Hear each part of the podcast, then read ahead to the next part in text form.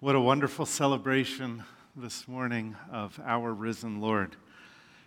Just such a joy to hear voices lifted up in praise as we exalt our Savior. One of the things I love about an Easter celebration is the fact that we are proclaiming the center of our faith. I usually think of Easter in terms of the grand scheme of things, the central holiday of the Christian calendar. But more than that, celebrating the very keystone of our faith. You know what a keystone is? If you have an archway made of stone, the keystone is the top center. You take out the keystone and the whole thing collapses. And that's how Paul speaks of the resurrection. If there is no resurrection, if Christ is not raised from the dead, then he describes the preaching of the gospel as meaningless. If there is no resurrection, then our faith, all of this is absolutely in vain, to no purpose. If there is no resurrection, then we are still in our sins. If there is no resurrection, then we are deceived and to be pitied above all people. But Christ is risen from the dead. You know the reply, right? He is risen indeed. Let's say it. The Lord is risen. He is risen. The Lord is risen. He is risen. The Lord is risen. He is risen. Amen. What a glorious truth to celebrate.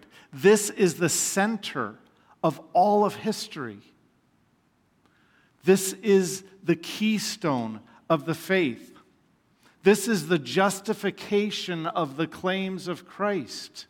Paul says that he was proclaimed, he was declared, he was proven with power to be the Son of God by his resurrection from the dead. Because Jesus is risen, we can believe what he had to say.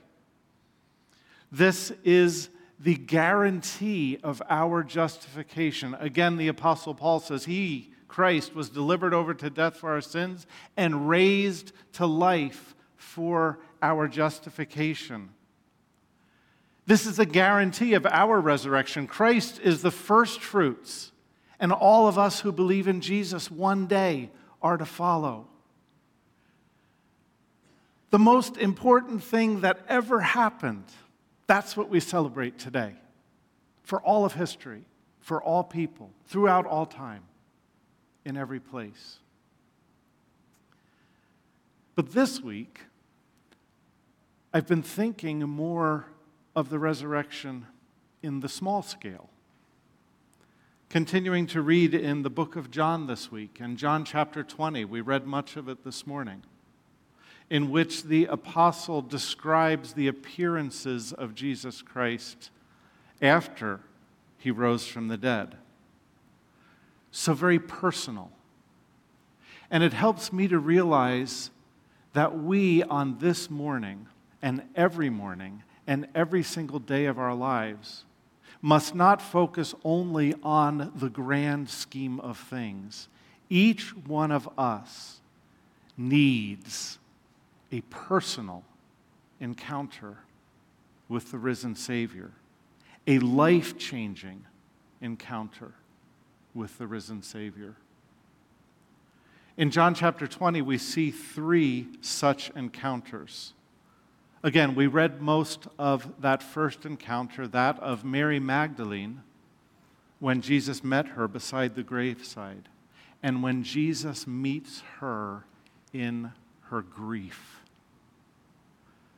This passage is filled with expressions that help us know how very personally and deeply Mary was grieved at the events of that weekend. Elsewhere in the Gospels, we know that Mary was a disciple of Jesus. She had been following him for almost the entirety of his public ministry, beginning from the day that he delivered her of 7 demons. Now, we don't actually have a description of that event in the Scriptures. They just refer to it. But we know from the other examples of demon possession in the New Testament that this woman was living in a horrible existence as she was under control of the one who seeks to steal and to kill and destroy. But Jesus came into her life and delivered her powerfully. And from that moment, she became a follower, not because she believed the grand scheme of things, although she certainly did, but because of her encounter with the Savior. She was one of the women, and there were a number of them who followed along with all of the rest of the disciples, but actually supported the ministry of Jesus and the disciples as they traveled through Galilee and Judea and carried on the preaching of the good news and the healing of those who were in need. She financially was in a position in order to be able to support Jesus and the rest of the disciples.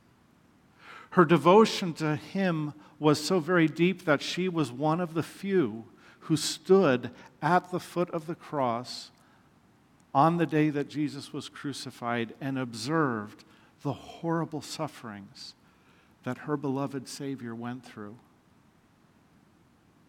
And as she was traumatized by that, she stayed until the end. In fact, when Joseph of Arimathea came to remove Jesus' body from the cross and carry him to the tomb, Mary was there as well, and she followed along, and she observed as Jesus was laid in that tomb on that Friday evening. Then she went home along with the rest to observe the Sabbath, but first thing, even earlier than we got here for sunrise service, first thing, Mary was at the tomb of Jesus on that Sunday, bringing with her the spices necessary to anoint the body of her very precious Savior. And she is so very distressed. She had come to express her grief in such an appropriate way. When we are so deeply grieved, it helps to do something. And here she has the opportunity to anoint the body of her beloved Savior. But even that is taken away from her, and you can hear the pathos, you can hear the grief in her words. They have taken my Lord away, and I don't know what they've done with him. She is brokenhearted, beside herself with grief, alone in a garden, her hopes crushed, asking that question, I don't know what to do. She's blinded by this grief. We've read that Jesus comes to her. She doesn't even really fully turn to him. She acknowledges that somebody's there, supposes that he's the gardener, numbly asks the same question that she had already asked the disciples and the angels, just the same thing going through her head. What have they done with his body? Where can I find him? Where is my Lord? And in her grief, in her weeping, Jesus speaks to her. There's a couple of things that stand out in what Jesus has to say. First of all, we see that he addresses her as woman. That kind of is a little bit abrasive to us, and so it's necessary to address. In fact, if you have the newest edition of the NIV, they have a footnote there and says, when Jesus addresses her as woman, this is in no way disrespectful. And of course, we know from the ministry of Christ that he held women in high regard. He affirmed the dignity and the worth of the women with whom he came into contact. He took the time to bring healing to women who were in need, to speak compassionately to a woman caught in sin, to preach faith to those who had lost hope. Women were among his first disciples. We've already mentioned that several women were providers of his ministry. When he speaks this word woman, it actually carries a note of affection. In fact, just one chapter earlier, in one of Jesus' final moments as he's hanging on the cross and he sees his mother there and John, the disciple whom he loves, he says, "Woman, here is your son." And to the disciple, "Here is your mother." And so there's a note of compassion as Jesus asks this question, "Woman, why are you crying? Who are you looking for?" She answers with the same despair, with the same numbly repeated question out of her grief. Jesus hasn't quite broken through yet. So then, he speaks her name, Mary. And that one word changes her completely. It's a word that remakes her life. That one word transforms her world. Mary. Jesus had earlier said that a good shepherd knows his sheep, that a good shepherd calls his sheep by name, that his sheep recognize his voice and respond to him. And so here the good shepherd calls the name of Mary. He sees her, he speaks to her heart, and she responds. She understands what has happened. She falls at his feet and she cries out, "Rabboni, my teacher." She's called him my Lord. She's filled with joy at recognizing that her Savior has come to her in her moment of need, and she falls at his feet. She grabs hold of his feet. And then we come across a very interesting phrase, a very interesting sentence, John 20:17, where Jesus says, "Do not hold on to me, for I have not yet ascended to the Father. Go instead to my brothers and tell them, I am ascending to my Father and to your Father, to my God and to your God." I have for many years been puzzled by what Jesus is saying here. It started out because sometime in my youth, I don't remember exactly when it was, somebody said that Jesus is in this mystical period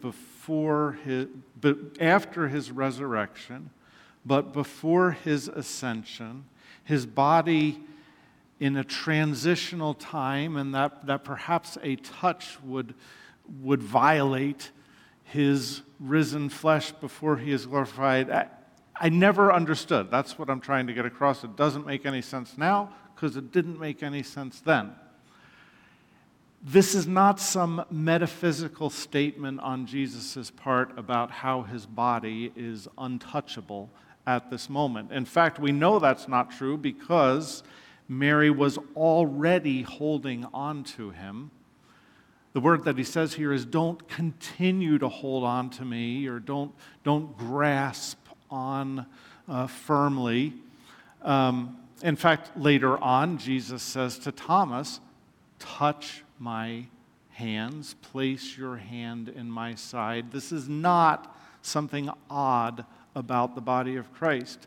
In fact, it's a very simple statement on Jesus' part, a very practical reality about Mary not simply clinging on to this glorious thing she has seen, but going out and spreading the good news. Having met Mary in her point of need, in her grief, he lifts her out of her grief and then gives her a purpose outside of herself. One commentator put it this way. Jesus is saying, "I haven't yet ascended to the Father, so you don't need to hang on to me as if I were about to disappear permanently. This is a time for joy and sharing the good news, not clutching me as if I were some jealously guarded private dream come true. Don't just stay here holding on to me. You have a purpose now. Lifted out of your grief, go out and fulfill the commission that I am giving you. Go tell my brothers. Jesus sees us and knows us in our grief and in our pain. The resurrected Lord comes to us and calls us by name. You are mine, and I am enough. Now go out and accomplish the purpose that I've called you to. If Mary has been blinded by her sorrow, the 10 disciples are absolutely paralyzed by their fear. And so we have read about Mary going to the disciples. We'll read it again. Mary Magdalene went to the disciples with the news, "I have seen the Lord." And she told them that he had said these things to her. On the evening of that first day of the week, when the disciples were together with the doors locked for fear of the Jewish leaders, Jesus came and stood among them and said, "Peace be with you." After he said this, he showed them his hand and side, and the disciples were overjoyed when they saw the Lord. The disciples' fear was justified. They had just witnessed the Jewish leaders pouring out their wrath in order to crush what they viewed as a rebellion. They observed as Jesus was tortured inhumanely and horribly. And then after those hours of torture, then he was hung on a cross, the worst possible death that could be imagined. They saw, the disciples had seen the wrath of the powers that be poured out on that one man, and they knew they were next. And so they fled, and they locked the door. They didn't want that to happen to them. It's quite natural for them to hide, paralyzed by their fear. But in that paralyzing fear, forgetting everything that Jesus had told them, forgetting his promises, forgetting the fact that he had already predicted that he would die in Jerusalem, but that he would be raised and that they would be his witnesses. And so cowering there in fear, Jesus comes to them in their point of need. Now we see here that the resurrected body is different than the one that you and I have. Doors don't matter to him. Walls don't matter to him. Suddenly he appears among them. And if we remember when the disciples were in a boat crossing the Sea of Galilee and Jesus came to them walking on the water, they thought it was a ghost. They were terrified. They cried out in fear. So we are not given a description of the initial moments of Jesus appearing there, but you can imagine there was some chaos in that room. We do know that Jesus had to convince them it really was him. Jesus showed them the wounds in his hand. Jesus demonstrated to him that it was indeed he and that he was indeed risen from the dead. He spoke the traditional greeting, "Peace be upon you." He revealed himself to them, and when they were finally convinced, they were overjoyed. Sorrow turned into joy. But something still had to happen for these disciples in their life-changing encounter with Jesus. And so once again, he says, "Peace be upon you." Jesus is not simply greeting them in the traditional way. Jesus is pronouncing upon them shalom. He's pronouncing upon them the peace of God. On these men who had been paralyzed by fear and who were so ashamed of the fact that they had abandoned their Savior, that they had fled, Peter having denied Jesus 3 times. In their fear and shame, Jesus comes to them and pronounces peace, shalom, well-being. This describes the state of blessedness that we can have when we are in God's favor. And to those broken, wretched men, Jesus can pronounce the peace of God's favor because he had purchased it for them. It wasn't because they deserved God's favor. It was because Jesus bought God's favor for them when he was on the cross. We, like them, don't deserve God's favor. It might be fear, it might be doubt, it might be shame, it certainly is guilt. Every one of us, apart from Jesus Christ, are separated from God. There is no peace, there is enmity. That is our heart's position apart from Christ towards God. Enmity. He is our enemy. Not because he wants to look on us that way, but because we have placed ourselves in opposition to him. The disciples fled because they were motivated by self-preservation. The disciples were trapped in fear because they were looking out for number one. And as we go through our lives looking out for number one, we are living at enmity with God. But Jesus went to the cross to take upon himself our guilt, to take upon himself our shame, to take upon himself the punishment that we deserve, to absorb God's wrath poured out, the wrath of God that we deserve poured out on Jesus on the cross, so that we can be freed from our burden of sin and brought back into peace with God as we place our faith in Jesus Christ. When Jesus comes into that room, he is actually pronouncing peace as a real manifested condition for the first time. Every other pronouncement of peace was a wish looking forward to the moment that the kingdom of God would be established and peace would come. Now, for the first time, the cross is behind. Redemption has been accomplished. And Jesus can come to these shameful men and say, peace is real, and I give it to you. Meeting them in their point of need, transforming their lives, and now sending them out.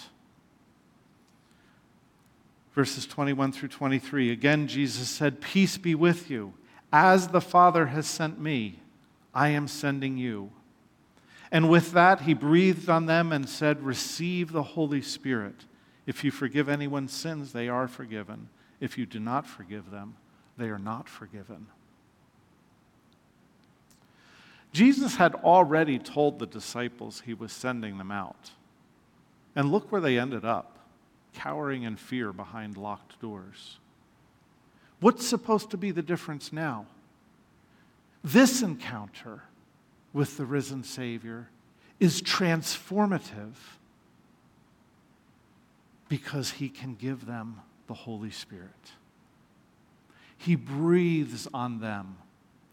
The same breath that breathed life into dust, and we had the first man. The same breath that the prophet described coming from the sovereign Lord to the valley of dry bones that were reanimated.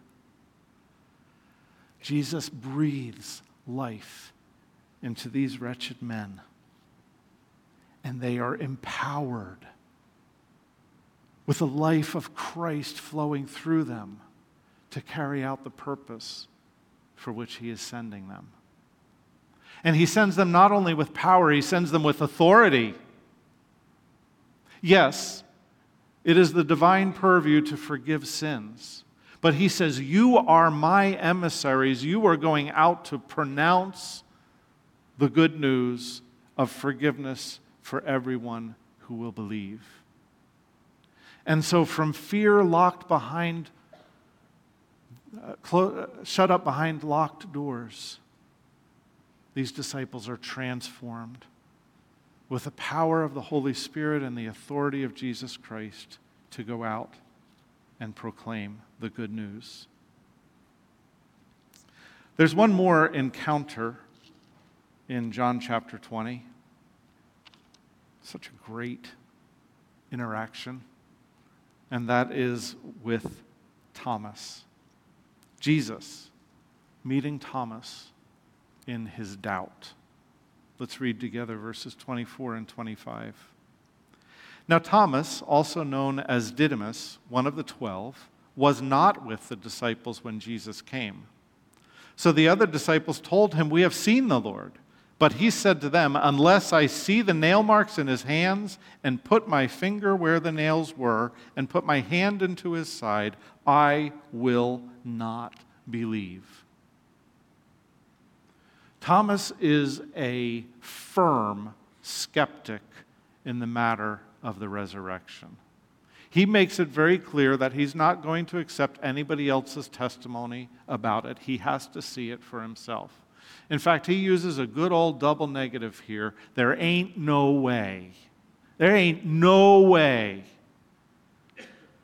It's not exactly a translation, but the double negative is there in the Greek as well. He is confirmed in his skepticism, but he also gets a bad rap. Honestly, it is not fair to call him doubting Thomas without calling the rest of them the doubting disciples and without recognizing the doubts that rack us as well. I mean, think about what he was asking for compared to what they had already received.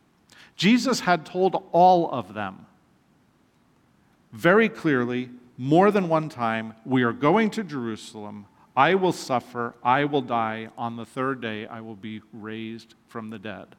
None of them accepted it and anticipated. All of them were shocked at the idea of a resurrection. Yeah, Thomas didn't believe the testimony of the 10, but remember, the 10 had already heard the testimony of Mary Magdalene and the other women.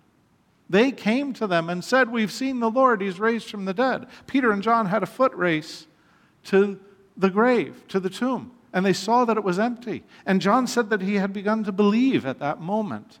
But then that very evening, they're still behind the locked doors, racked by their fears. And so, yeah, Thomas doesn't believe their testimony, but they didn't take anybody's word for it either. In fact, they had to see Jesus' hand and sides before they would believe.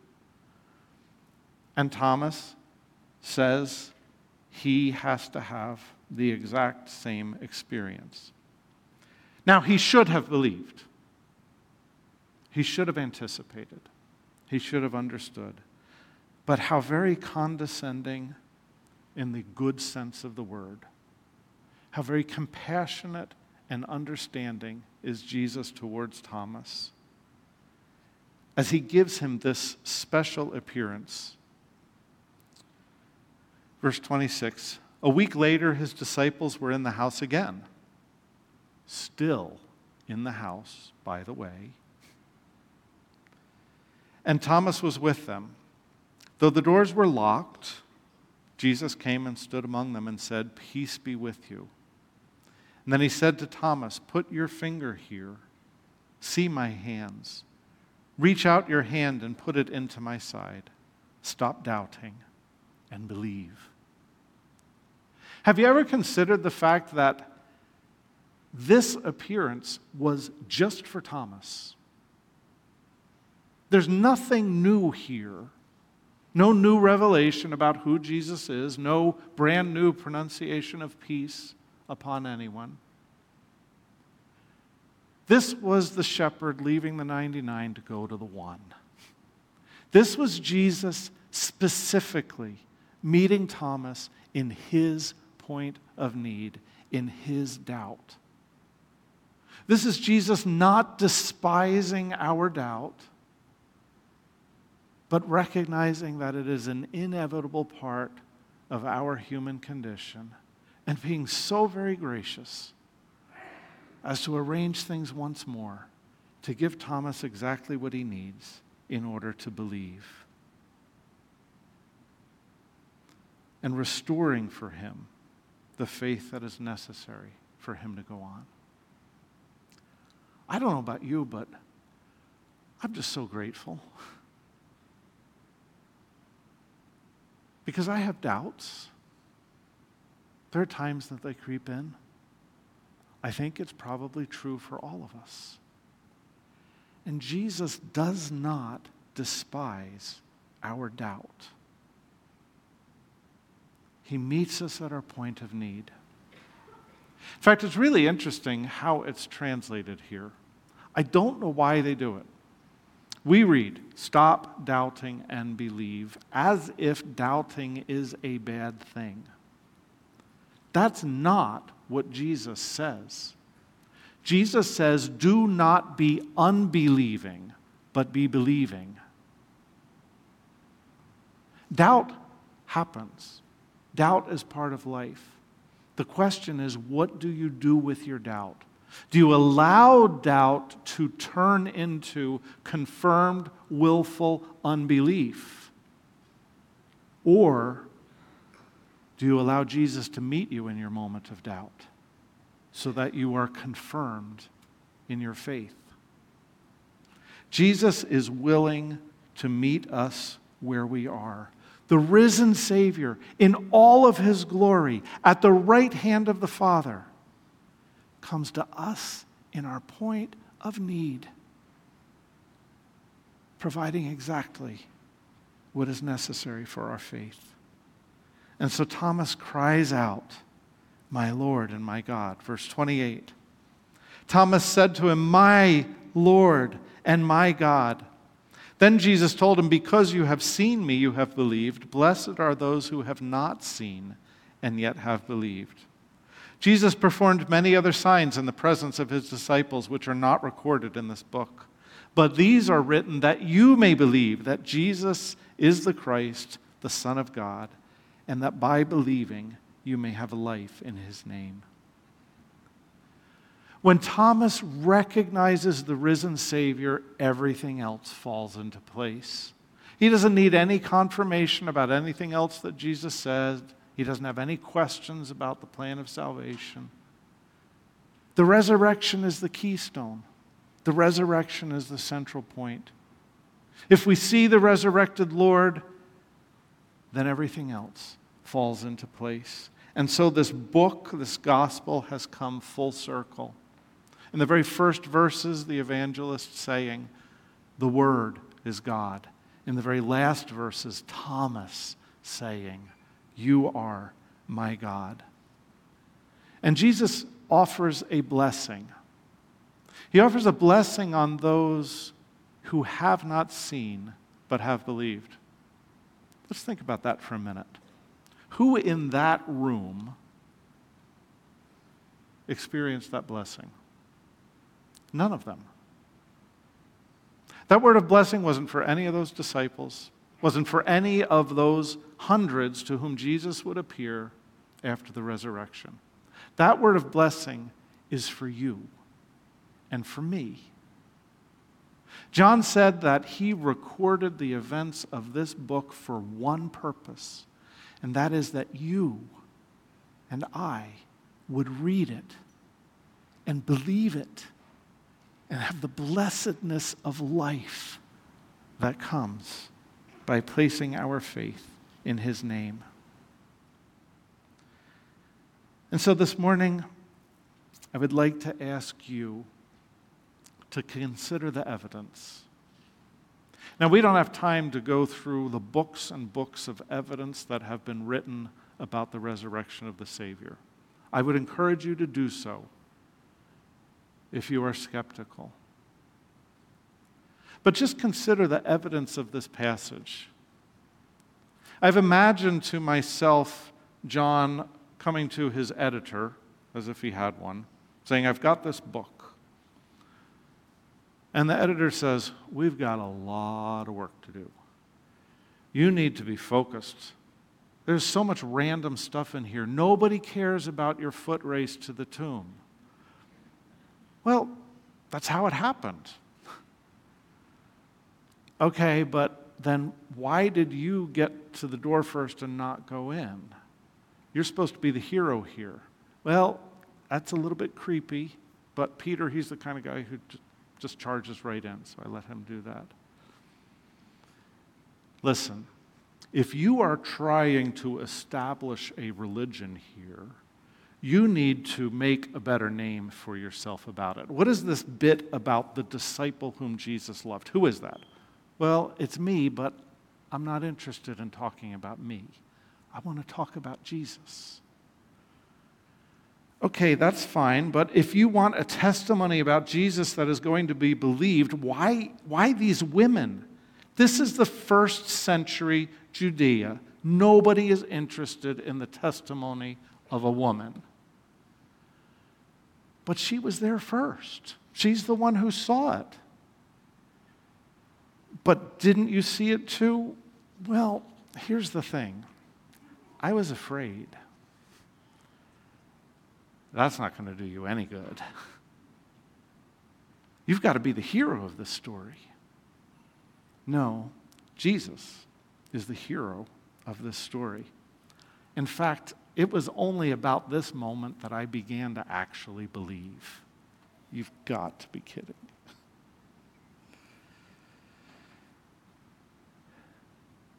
This story is just so very lifelike. It's not the kind of thing that somebody invents, revealing their fears, their weaknesses, their doubts, putting forward the kind of witnesses that nobody would accept to talk about a Savior who is risen. But it's true. The evidence is there not only in what John has to say.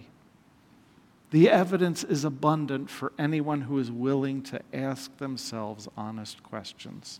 And so if you are a skeptic about the actual physical reality of the resurrected Savior who wants to meet you and transform your life, then let me simply ask you to ask honest questions. Jesus had no patience for the questions that were intended to catch him in error. But he was infinitely patient with anyone who came and said, I don't understand. How can this be? Won't you please help me? And in all of his compassion and grace, he will meet you in your moment of need, if only you will ask. If you ask, you will receive. If you seek the Savior, you will find him.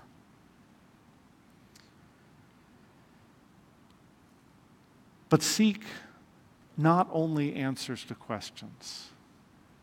Seek a personal encounter.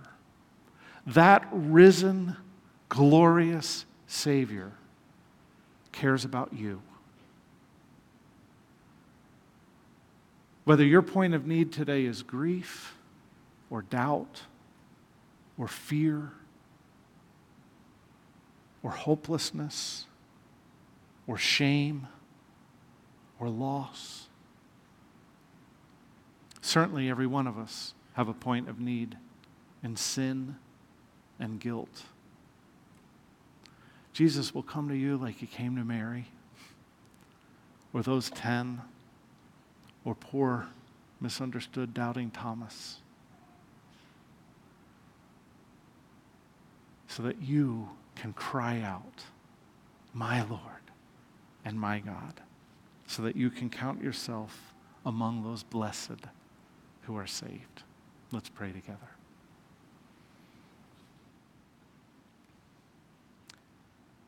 Thank you, Lord.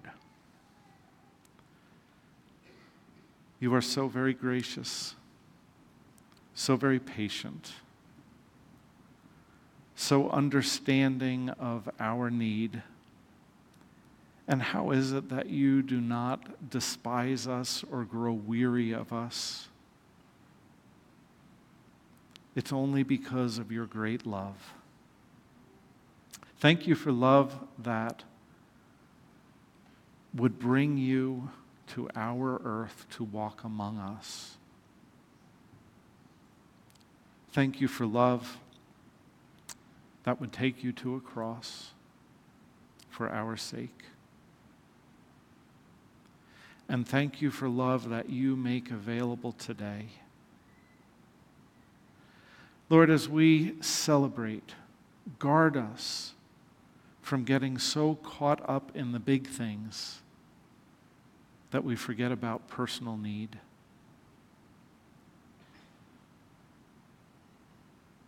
Will you, by the power of your Spirit, today convict of sin that separates us from you, of righteousness that we don't have but so very desperately need, and that we can claim from Jesus, of judgment to come that's so easy to forget about and put off and pretend is never going to happen but is inevitable. Lord, convict us of judgment to come and how all of the judgment was poured out on Jesus on that cross and done away with by his victory over death. Do your work of bringing new life, of engendering faith, of instilling hope.